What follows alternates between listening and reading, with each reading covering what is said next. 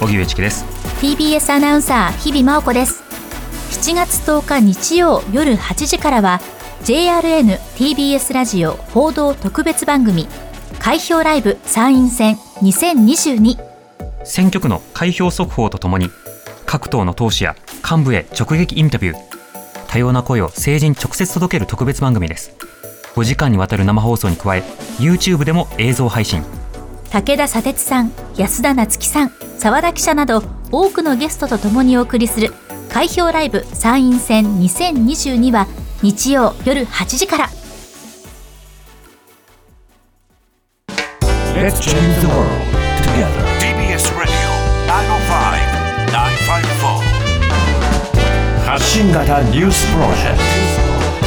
ト。荻上チキ。セッション安倍元総理銃撃され心肺停止状態。今日午前11時半ごろ安倍晋三元総理が奈良市で参議院選挙の応援演説中に背後から銃撃され奈良市消防局などによりますと意識不明の状態で心肺停止とみられます。警察は殺人未遂の疑いで奈良市に住む41歳の元海上自衛隊の男を現行犯逮捕し銃を押収しました。自民党関係者によりますと安倍元総理は背後から左胸や首を撃たれたということで銃声のような音が2回した後その場で倒れ込み救急車とドクターヘリで病院に運び込まれています。現場は奈良市の近鉄大和西大寺の北側の商業施設などが立ち並ぶ一角です。先ほど岸田総理が記者会見を行い民主主義の根幹である選挙が行われている中で起きた卑劣な蛮行であり決して許すことができない最大限の厳しい言葉で非難すると述べました。それではここから、えー安倍元総理銃撃事件について取り上げます、はい。まずは TBS ラジオ国会担当の澤田大記者です。こんにちはこんにちは。よろしくお願いします。はい。お願いします。ではまずここまで入っている情報を教えてください、はい、あの事件があったのは、まあ、今日のお昼前ということで、えー今、まあ、選挙中ということで、えー安倍元総理をはじめなんですけれども、まあはい。あの各党の幹部、えーまあ、全国の応援演説で、まあ、遊説をしていると、まあ、その中で、えー奈良で遊説をしている途中で、まあ、銃撃をされたとはい。いうことですね。うん。で今日はあの、まあ、昨日まではあ安倍さん、岡山にいて、で今日、はいえー奈良、それからこの後京都、そして今日の夜には埼玉で、えー遊説を行う予定でした。ええはいはい。そして、まあ、その後、まあ、逮捕、えー容疑者の逮捕というのことも行われて、映像もいろいろと出回ったりしています。選挙中の元総理のその警備体制であるとか、今分かっている状況、どういった環境だったのか。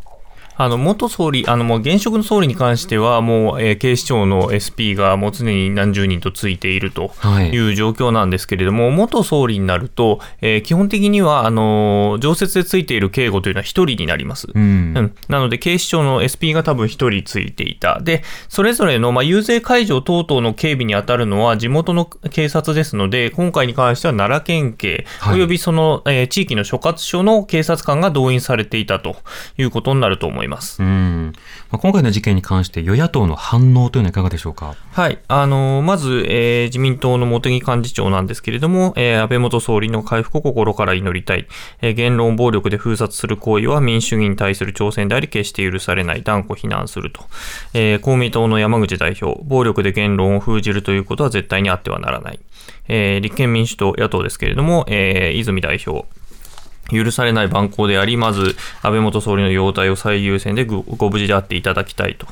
えー本当に強く怒りを持って、えー今回の行為を非難したい。えー日本維新の会は、えー民主主義は言論で戦い、国民の支持を獲得することで成り立っているということで、暴力による言論の封殺を、えー私は決して許さないということですね。うん。で共産党の、えー、市委員長のコメント、あ手元にちょっとすいまはい。せん、ない市委員ので。長が出ても SNS 上でも、やはりこの暴力を強く非難していましたね。はい、ということですね。はい。はい。また、あの、国外からもね、様々な要人からの、まあ、声というものも、コメントというものが行われていますが、あの、まずは安倍元総理の回復というものが待たれる状況にはなります。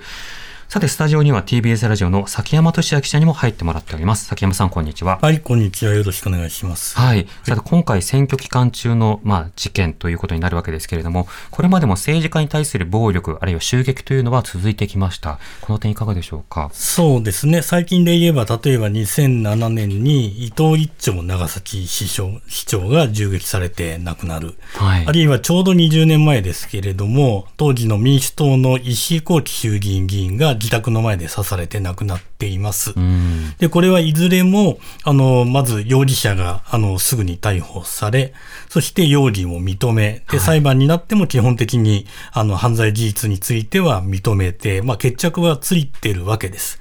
で、もちろん、その、決着がついてるってことは、誰であり、どういう理由でというふうになっているんですけれども、はいこの種の事件は残念ながら、その、本当にそうだったのかっていうのが、なかなかわからない。その論理、あの、裁判上では一応論論理だった結論は出ているけれども、ええわかりにくいことが多いんですね。なので、私も今現在言えることはほとんどないと番組で言い続けてるのは、はいそういう面もあります。うん一番典型的な例で言うと、まさに安倍元総理の祖父にあたる岸総理、あの岸信介氏ですね。はい岸信介氏がもう総理を辞めることが決まっていて、次の池田隼人、新しい総裁になったと。いう時に、実はあの男性にあの刺されて、うん。で、まあ重傷を負いました。これに関してももちろん、あの、刺した男性は容疑は認めて、ええ。裁判的にも決着はついていて、で、その理由としては日米安保条約で神場美紀子さんって方がデモで亡くなりましたね。うん。で、その神場美紀子さんの、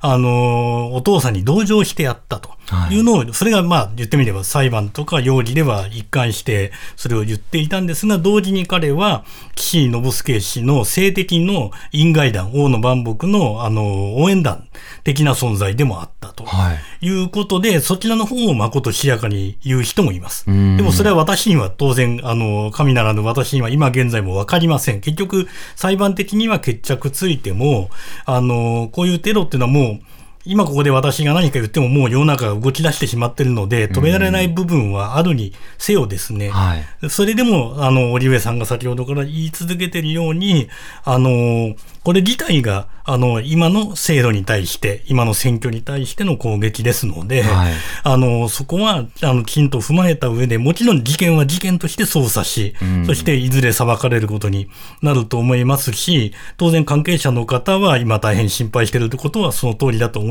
が、はい同時に日々のこの、あの、すああさっての選挙に向けて進んでいる。これは、あの、なるべく最小限に抑えてほしいと思いますね、その。そうですね。いろいろな情報が入ってきて、速報が入ってくる。でもそれだけでは事件の全容などというものは短期間で把握することができないので、はい、そうです。はいところが、この短期間で何かそう判断してしまうと、もうそれだけで世の中は動いてしまいますよね。うん。それをぜひ私たち一人一人が、あの、一つ一つの断片は別に間違ってるわけじゃないのかもしれないけれども、何か大きなことが言えるわけではない。はいそ。れは私たちのようなメディアの人間もね、あの、自制的になった方がいいと思います。うんまた澤田さん、あの今回、こういったあの参議院選挙の選挙活動中、まだ今日明日とある中で、事実上、さまざまな政党が演説取りやめということになると、選挙戦の事実上の中止のような格好になってしまってもいますよね。まあそうですね。あのーまあ、自民党、それから立憲民主党など、まあ、多くの野党が、あや与野党ですね、はい。が、えー今日予定されている演説会を中止しています。一方で、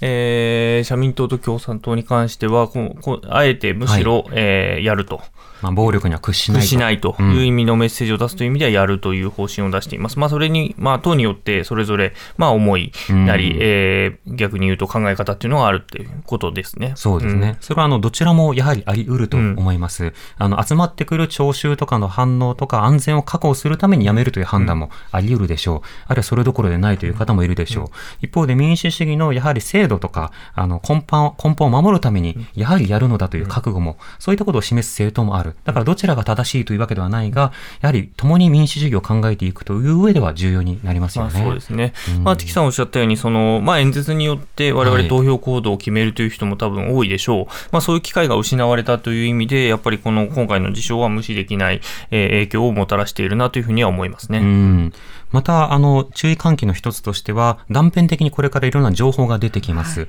ということは、例えば、あの、これこれこういった職業だったようだとか、これこれこういったようなことを周りに言っていたようだ。そうしたようなことが一人歩きすると、例えばその属性が持っている人が危険なんだ。ほら見たことかって。崎山さん、こういったような事件報道は常に差別にも関わりますからね。結局だから、あの、途中の情報を、確かにあの、いろいろ報じられて、その断片としては正しいのかもしれないけれども、最後の判決で、それは実は無関係だったということはよくあることですし、うんはいまあもちろん判決は裁判官なりの論理を組み立てて出された判決で本人が納得すればそのまま決まるわけですけれども、それが、まあ、あの、裁判上の事実であって、うん。あの、受け止め方もそれぞれであって構わないわけですし、はい。だからそういう意味では、この事件報道っていうものあり方も実は問われているし、逆に言うと事件は事件できちんと報道する。それはメディアがさっき言ったように、あの、わ分かってることをきちんと報道するが同時に余計な推測とかそういうものは入れないという当たり前の原則。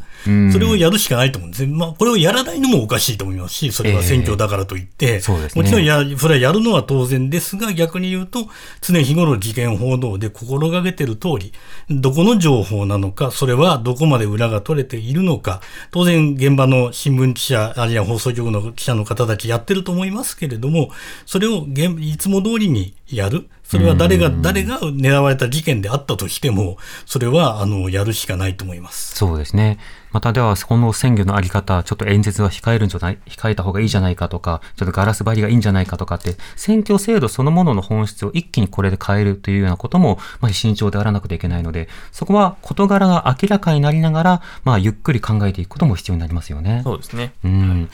また、あの、この番組では繰り返し触れてますけれども、こういった事件について膨大な情報に触れると大変なストレスにもなんですよねなります。ええ場合によってはそうした報道から離れたり、うんあるいは心の安全が確認されるような人と話し合ったり、あるいはね、緊張すると手足冷えたりしますから、うんあの手足を温めたり伸びをしたりしながら、そうしたような仕方で自分の安全を確保しつつ、冷静な一票、あるいは冷静な行動というものを取れるような状況に戻るということも大事かなと思います。それもどれが正解でもないと思います。その方が取れることを取ればいいと思います。心の中で静かに怒る人もいてもいいと思いますし、うん冷静に選挙のことを考え直すでもいいと思います。はい。それぞれの行動をということですね。えー、崎山さん、そして澤田さん、ありがとうございました。ありがとうございましたあ。りがとうございました。TBS ラジ TBS Radio オ荻上チキ荻上チキセッション